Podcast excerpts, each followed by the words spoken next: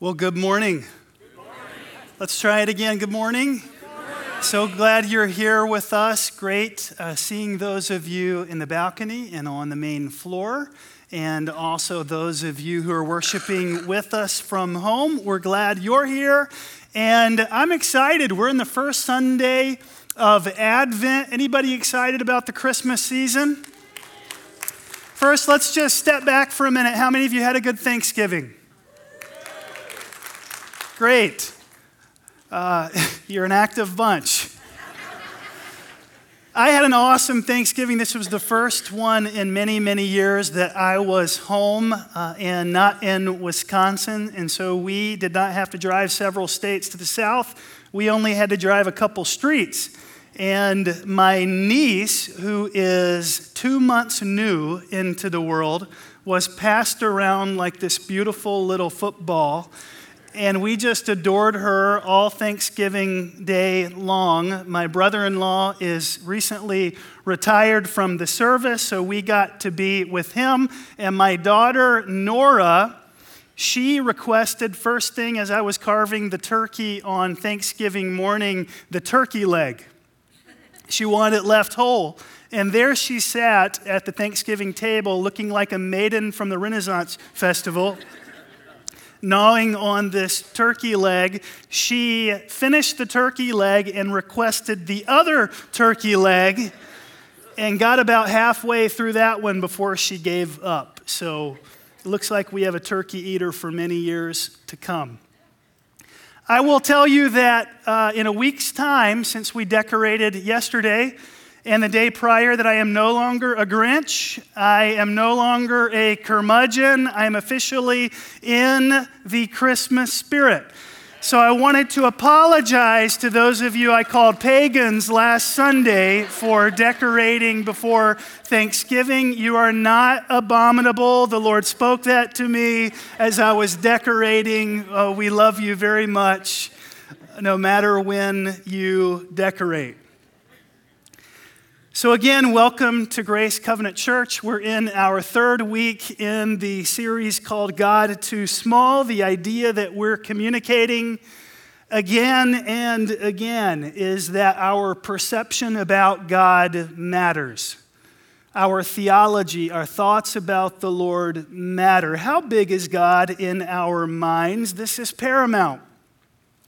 And oftentimes we in our minds make God small, and a small God can lead to big problems. In fact, many of our spiritual problems, whether it be apathy or unhappiness or insecurity, these can absolutely stem from the likelihood of a God too small in our heads, too tidy, too inside the box, and we want to fully understand God.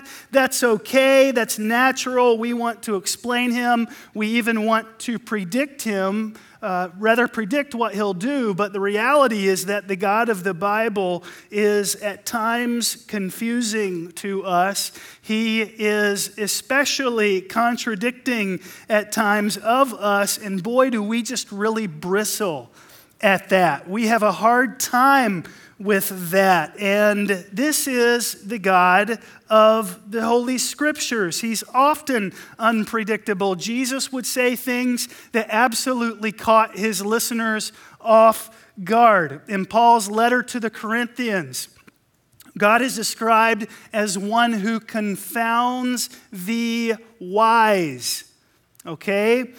In the Old Testament, King Solomon, what would he say? That the fear of the Lord, the awe of the Lord, the reverence of the Father is actually just the beginning of wisdom. So consider this for just a moment by way of an introduction. You and I are as insignificant in terms of the scope and scale of this room as little blips. Would you agree with that? I know you may not feel like a blip. You're certainly not a blip to our Father in heaven, but compared to the size of this room, we're blips. This room, compared to the size of Cornelius, which is, we're barely in Cornelius here at Grace, is a blip. Would you agree to that? Cornelius is a blip compared to Mecklenburg County. Mecklenburg County is a blip compared to the state of North Carolina. North Carolina is a spot, a tiny dot compared to the United States or the continent of North America, which is but a blip compared to the earth, which is but a spot compared to this amazing star that is centric in our solar system called the sun. I just read this last week that if the sun were a hollow orb, that I believe it was 130 million Earths would fit inside of that. Is that not mind-numbing?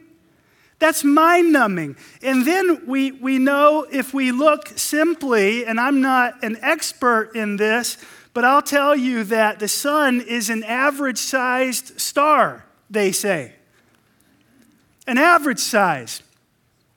And I told you wrong. I told you I wasn't an expert, just so nobody leaves laughing at me. 1 million Earths, 1.3 million Earths would fit. Come on, God, that's less impressive, right? I mean, 1.3, not. So the sun is an average star, and then our sun is but one of many stars in the Milky Way galaxy, which is our home. And each of those stars, like the sun, has on average, we learn, of one or more planets that orbit that particular star. What that means is that there are potentially thousands of planetary systems like our solar system only in this galaxy. And then scientists tell us that there are, this was last year's news, there were like 160 billion galaxies. This year's news is that there's 2 trillion galaxies and the universe just continues to expand. Is it just me or is God not huge? What is the theological impact of that? Well, let's see what Psalm 33 has to say. It tells us that by the word of the Lord, the heavens were made, their starry host by the breath of his mouth. By the breath of the Lord's mouth. Are you aware this morning that you serve a star-breathing God? That the Lord just breathed all of this into existence? Isn't that mind-boggling? Isn't that just utterly fascinating? A.W. Tozer said in a book called Knowledge of the Holy, without doubt, the mightiest thought the mind can entertain is the thought of God. And the weightiest word in any language is its word for God. Heavenly Father, as I endeavor to speak the name of God, the Lord, this morning, I just pray that you would help me. Holy Spirit, just breathe life into our text this morning. Lord, give me your passion. Lord, give me an ability to teach in a way that would bring honor and glory to you. We love you, Father. In Jesus' name, amen. Amen. Well, in week one of this series, Pastor Farrell showed us how Job's view of God was too small. Do you remember? Job effectively questioned God, and God effectively said to Job, "Job, excuse me, but where were you when I made all this? Where were you when I shaped the earth?" Then last week, we looked at the Israelites escaping Egypt and into the wilderness. They wanted a God that they could see rather than the one who was on the mountaintop in the billowing smoke, inscribing with his own finger the 10 commandments. And instead of God leading them around the wilderness, they wanted to take God by the hand and tote God around, or what they would call God, as if God were some kind of pet that they could drag from place to place. They made a graven image.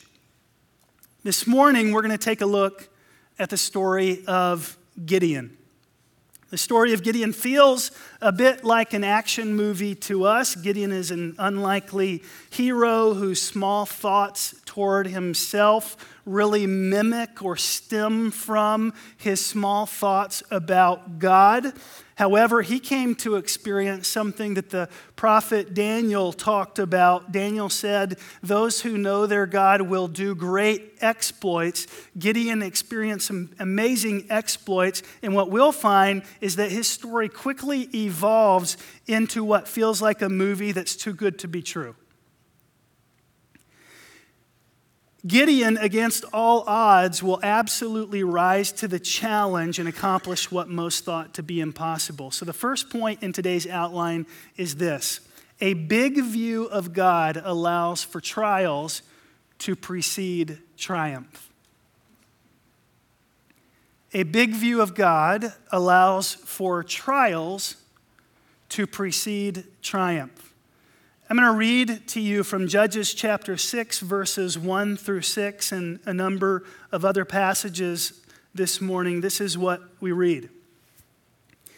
The Israelites did evil in the eyes of the Lord, and for 7 years he gave them into the hands of the Midianites. Because the power of Midian was so oppressive, the Israelites prepared shelters for themselves in mountain clefts, caves, strongholds. Whenever the Israelites planted their crops, the Midianites, the Amalekites, and other eastern peoples invaded the country. They camped on the land and ruined the crops all the way to Gaza. They did not spare a living thing for Israel, neither sheep, nor cattle, nor donkeys. They came up with their livestock and their tents like swarms of locusts. It was impossible to count them or their camels. They invaded the land to ravage it. Midian so impoverished the Israelites that they cried out to the Lord for help. How many of you know if verse 1 said 7 years of this occurred, it's about time in verse 6 that they cry out to the Lord for help? A big view of God allows for trials to precede triumph. See, when we meet Gideon, he's in the midst of great adversity. We just read about what his family was going through.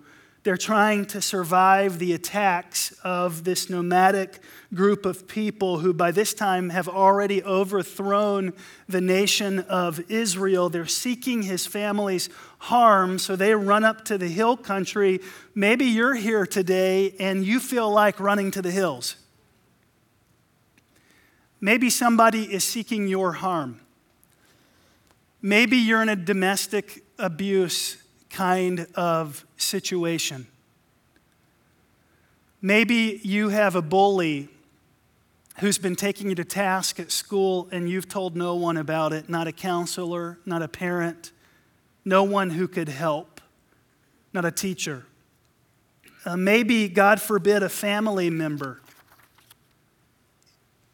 is hurting or harming you. Don't forget today that with a big God, these trials can absolutely lead to triumph. Have room in your theology for the suffering of God's people. This occurs, and so we need to carve out space for it. The Midianites would sweep into an area like locusts. They'd absolutely ravage the inhabitants of the land. The Israelites were so afraid, again, they're hiding in caves. I've been spelunking, I've done cave dwelling by choice. I have never been pushed into a cave. I would imagine that is a rather different experience than exploring for fun. Wouldn't you agree?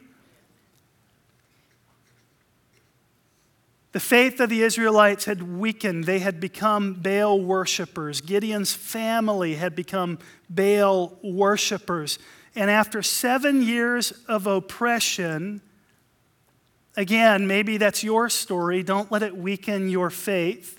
Don't let it cause you to run to other gods. My heart breaks for you if you've been in many years of trial, but I will tell you that trials can last a long time. Hang on, God can take you to triumph. For 7 years, the Israelites were hunted. For 7 years, they played hunger games. And we read in verse 6 that they finally cry out to the Lord for help. Number two, a big view of God thinks less on who we are and more on who will become. More on who will be. Verse 11, the angel of the Lord came and sat down under the oak in Ophrah, not Oprah, but Ophrah. You'll meet Oprah next week, or rather Orpah. The oak in Ophrah that belonged to Joash the Abiezrite, where his son Gideon was threshing wheat in a winepress to keep it from the Midianites. And when the angel of the Lord appeared to Gideon, he said, "The Lord is with you, mighty warrior." And Gideon says, "Pardon me, Lord, but if the Lord is with us, why has all this happened to us?" Have you ever asked God this question? If you're with me, why is all this stuff happening? Where all his wonders that our ancestors told us about when they said, "Did not the Lord bring us up out of Egypt? But now the Lord has abandoned us and given us into the hand of Midian." How many of you have ever asked the Lord the question that I've asked the Lord, where are all the miracles today? Like, why am I not seeing miracles? God, I've tried to believe for miracles. "Pardon me, my Lord," Gideon says, and the Lord turns to him and says, "Go in the strength you have."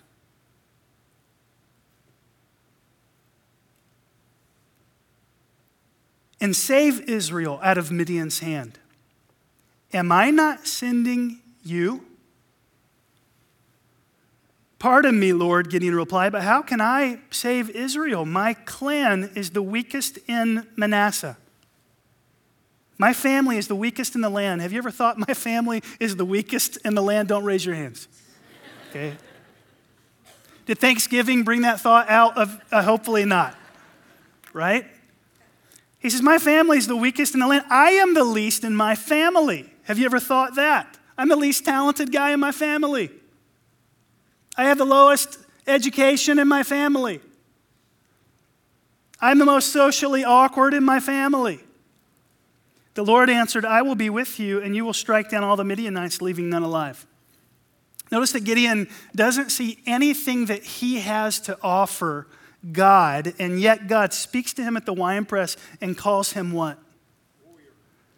A mighty warrior. Was that based on who Gideon was? It wasn't. It was based on who Gideon was becoming. You need to understand that God thinks less on who you are and more on who you will be. God help us pastors to see everybody as a potential elder, a potential council member, a potential youth pastor, a potential church planter. God saw the absolute best in Gideon when Gideon saw so much little in himself. And God sees the best in you when you see little in yourself. Gideon depreciates himself. Based on his clan, his family position, God looks past his weaknesses and destines him for greatness. Turn to your neighbor this morning, if you will, and say, "Don't depreciate yourself." Now say this, "You're destined for greatness." I have a friend named Daniel Tyler from Wisconsin. And Daniel came to central Wisconsin and became a part of the church where I was a worship leader very early in my ministerial life. And Daniel quickly showed himself to be rough around the edges. He was an Arkansas boy. His mother had moved up for a medical position. And Daniel made all kinds of exorbitant claims about his accomplishments in life to the point where I wondered if what he was saying was really true. Daniel told me one day around Thanksgiving time that he was a state champion high school quarterback for his high school in Arkansas, and I pitched a little football with him, and I knew within a few throws that he was not a state championship quarterback on his high school football team. And so I went and Googled his high school, found the roster, and determined that he wasn't on it. And I began to mentor this guy, and I said to him, Daniel, I just wanted to let you know we're forming a friendship. We're grilling out together, but you weren't the high school quarterback on your state football team, and I know that, and I'd like to invite you into a relationship of truth-telling. You're better than this. And Daniel just began to weep. Daniel said, My dad, Zach, beat me when I was a kid with a rod. He said, we used to go hit balls together. My brother was always more athletic. He could hit homers. I dinked infielders. My dad would pitch balls to us, and my dad just kept saying again and again and again, swing harder, Daniel, swing harder. And he said, eventually I got so upset, big tears ran down my eyes standing at the plate, and he came up and he grabbed my bat out of my hands and told me to sit against the fence, and he started having my older brother pitch to me, and he just started cranking home runs, my dad did, over the fence. And he turned around and looked at me and said, this is how you hit the ball, Daniel. This is how you hit a home run. Daniel said, my dad treated me verbally, abusively, physically abusive all of my childhood and into adulthood. He said, I have no clue who I am. And I challenged Daniel and I said, Daniel, we prayed together. I was empathetic and I said, hey, here's what we're going to do. I want to challenge you to start telling the truth. This is a part of your Christ formation process. And whenever you catch yourself in a lie, I want you to tell to the person that you're telling the lie to mid-sentence, I'm sorry, I just told you a lie. And I need to get dishonesty out of my repertoire. I'm growing in Christ's likeness. Daniel finds himself, no joke, I'll bring this to a close, this story. Not the sermon, of course, but the story. Daniel finds himself in Starbucks. He's hitting on the barista behind the counter. And he's telling her about everything that he's accomplished in life. And he all of a sudden realizes that he's lying through his teeth to try to get her attention. And he says to her, I'm sorry. I need you to know that I just lied to you. I'm trying to create a culture of truth-telling, and I'm trying to become more Christ-like. Will you forgive me? And by the way, I'd like a venti mocha, right? And I'd love to tell you that she swooned over him as a result of his growing integrity and said, let's get married, and they ran off in the sunset. But she chuckled. It was humiliating, and that was the start of his formation of character regarding truth-telling. It doesn't matter where you are. It matters where you're going. Daniel became a church planter. He's one of the best preachers I know, and I can't wait until he visits North Carolina and can fill in this pulpit one day. God is using the man, reaching lost people for Jesus. Where are you and where are you going? Point 3, a big view of God empowers you to act on what you can't see. Act on what you can't see. Early in the morning, Gideon and all his men camped at the spring of Harod. The camp of Midian was north of them in the valley near the hill of Mora. The Lord said to Gideon, you have too many men. I cannot deliver Midian into their hands, or Israel would boast against me. In other words, if you move forward with 32,000 people, they're going to think they deserve the credit. But he's a jealous God. We read this last week. God says, I want the credit. So he says, now announce to the army, anyone who trembles with fear may turn back and leave Mount Gilead. Imagine this. 22,000 men leave. and 10,000 remain. But the Lord said to Gideon, there are still too many men. Take them down to the water. I will thin them out for you there. If I say this one shall go, he'll go. If I say this one shall not go, he shall not go.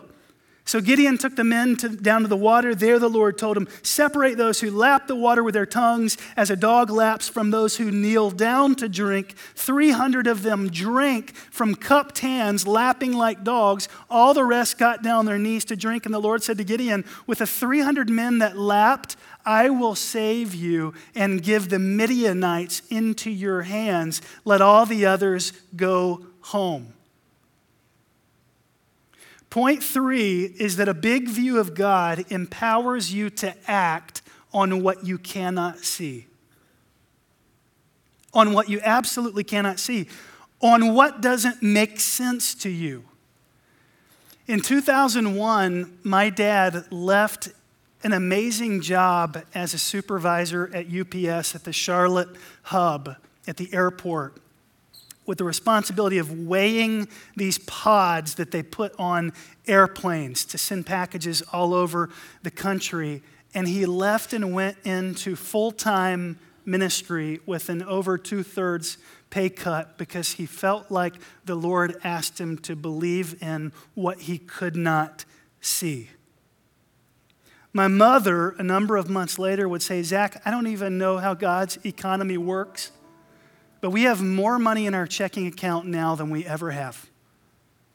God has provided for us, son. Hebrews 11, 1 through 2 says, now faith is being confident in what we hope for and certain in what we do not see. This is what the ancients were commended for. For those of you who have played by the creek bank for quite a while, you may recognize this verse as the introductory verse in a chapter that's referred to as the Hall of what? The Hall of Faith. Would you believe who's in the 32nd verse in Hebrews chapter 11 in the Hall of Faith? Who made it? Gid did. Gid made it. Gideon's in there. And God ends up using this guy, this young Israelite lacking in confidence, ultimately makes it into the Hall of Faith. God can accomplish more in you than you can ever imagine. Imagine the guy who led Billy Graham to Christ. Can you think that he would ever imagine what God would do through Billy Graham? Last one, a big view of God leaves room for only one king. Once Gideon had fought the Midianites and he won, God was the only king, and the Israelites felt that Gideon had saved them from near certain death, so that he ought to be then their king.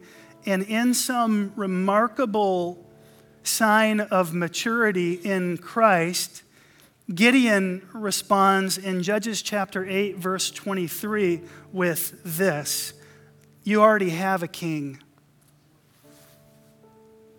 and his name is Jesus.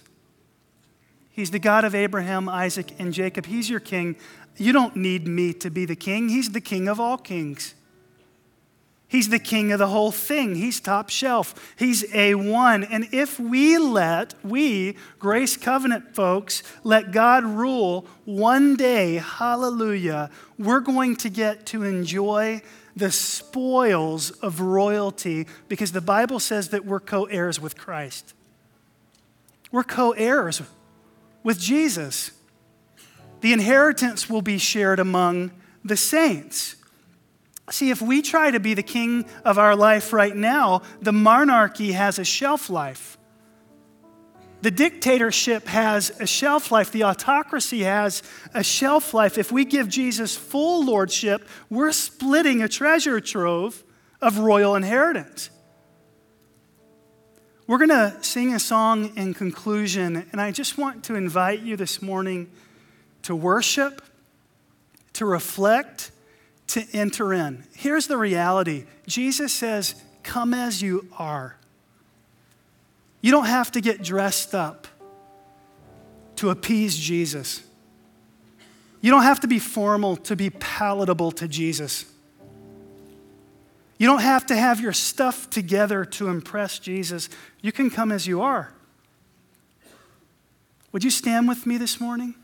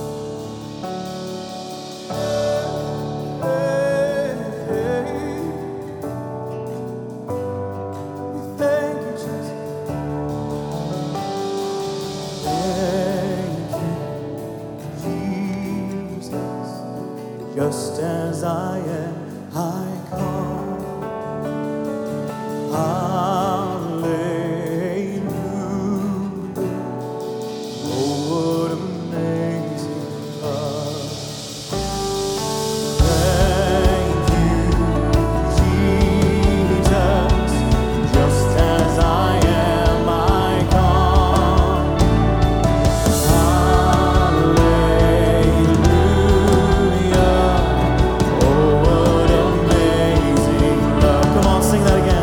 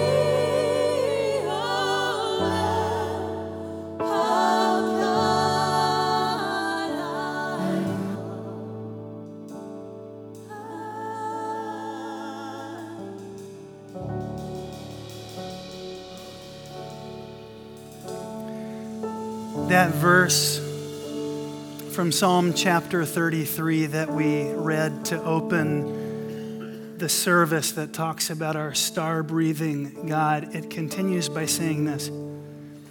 He gathers the water of the seas into jars. He puts the deep into storehouses. Let all the earth fear the Lord. Let all the people of the world revere him. The late A.W. Tozer said the greatness of God rouses fear within us, but his goodness encourages us not to be afraid of him. He said, to fear and not be afraid, that is the paradox of faith. We're to fear and revere God, but we're not to be afraid of him. It's like Aslan, the lion. We're to have this holy reverence and awe for the Creator King. You don't have to fear your trial this morning. He's big enough.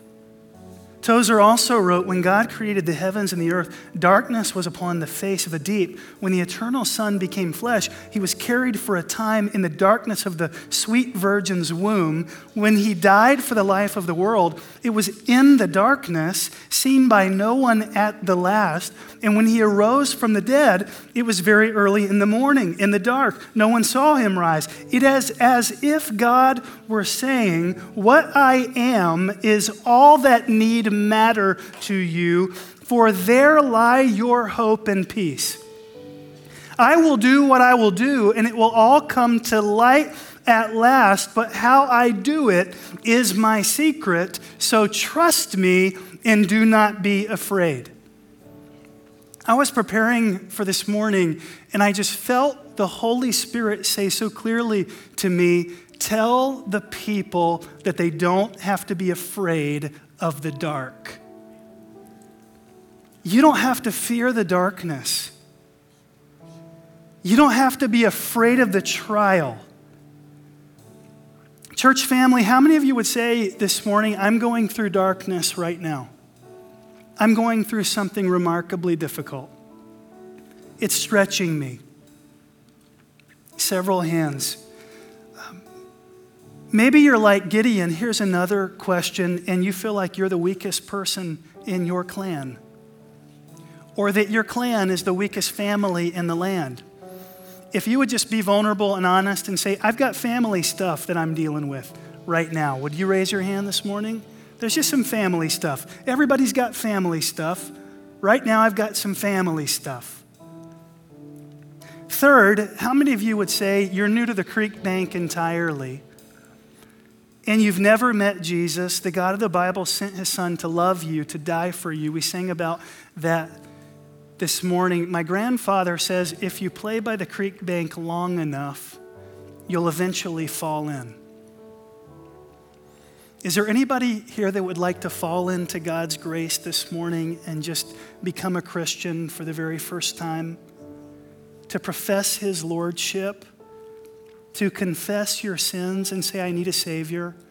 I need Jesus. Would you just lift your hand if that's you this morning? I'd like to become a Christian today. I'd like to know and love the God of the Bible. Awesome. Awesome. Let's pray this morning. Would you bow your head? Lord, we lift up those today who are having trials and circumstances, Lord, and we're waiting on the triumph. Lord, we just pray that you would lift our heads. We pray that you would give us wings. We pray that you would carry us through these dark days. Lord, let your light shine on us this morning. Father, we pray too for those here who would say, we just have family junk right now that's driving our holiday experience. Lord, there's been disrepair. I pray, Father, that you would mend it, that you would heal it. Lord, I pray that you would lead those who are most mature to apologize first, to hear your Spirit press upon our conscience to say, I'm sorry, to end it, to put it to bed in Jesus' name. And Lord, I pray for those who may be here who are expressing their desire to be saved by you. Lord, that you would fill them with your Holy Spirit and grant them salvation and an eternal home today. We thank you, Lord. We lift you up. In the name of Jesus, we pray. Amen.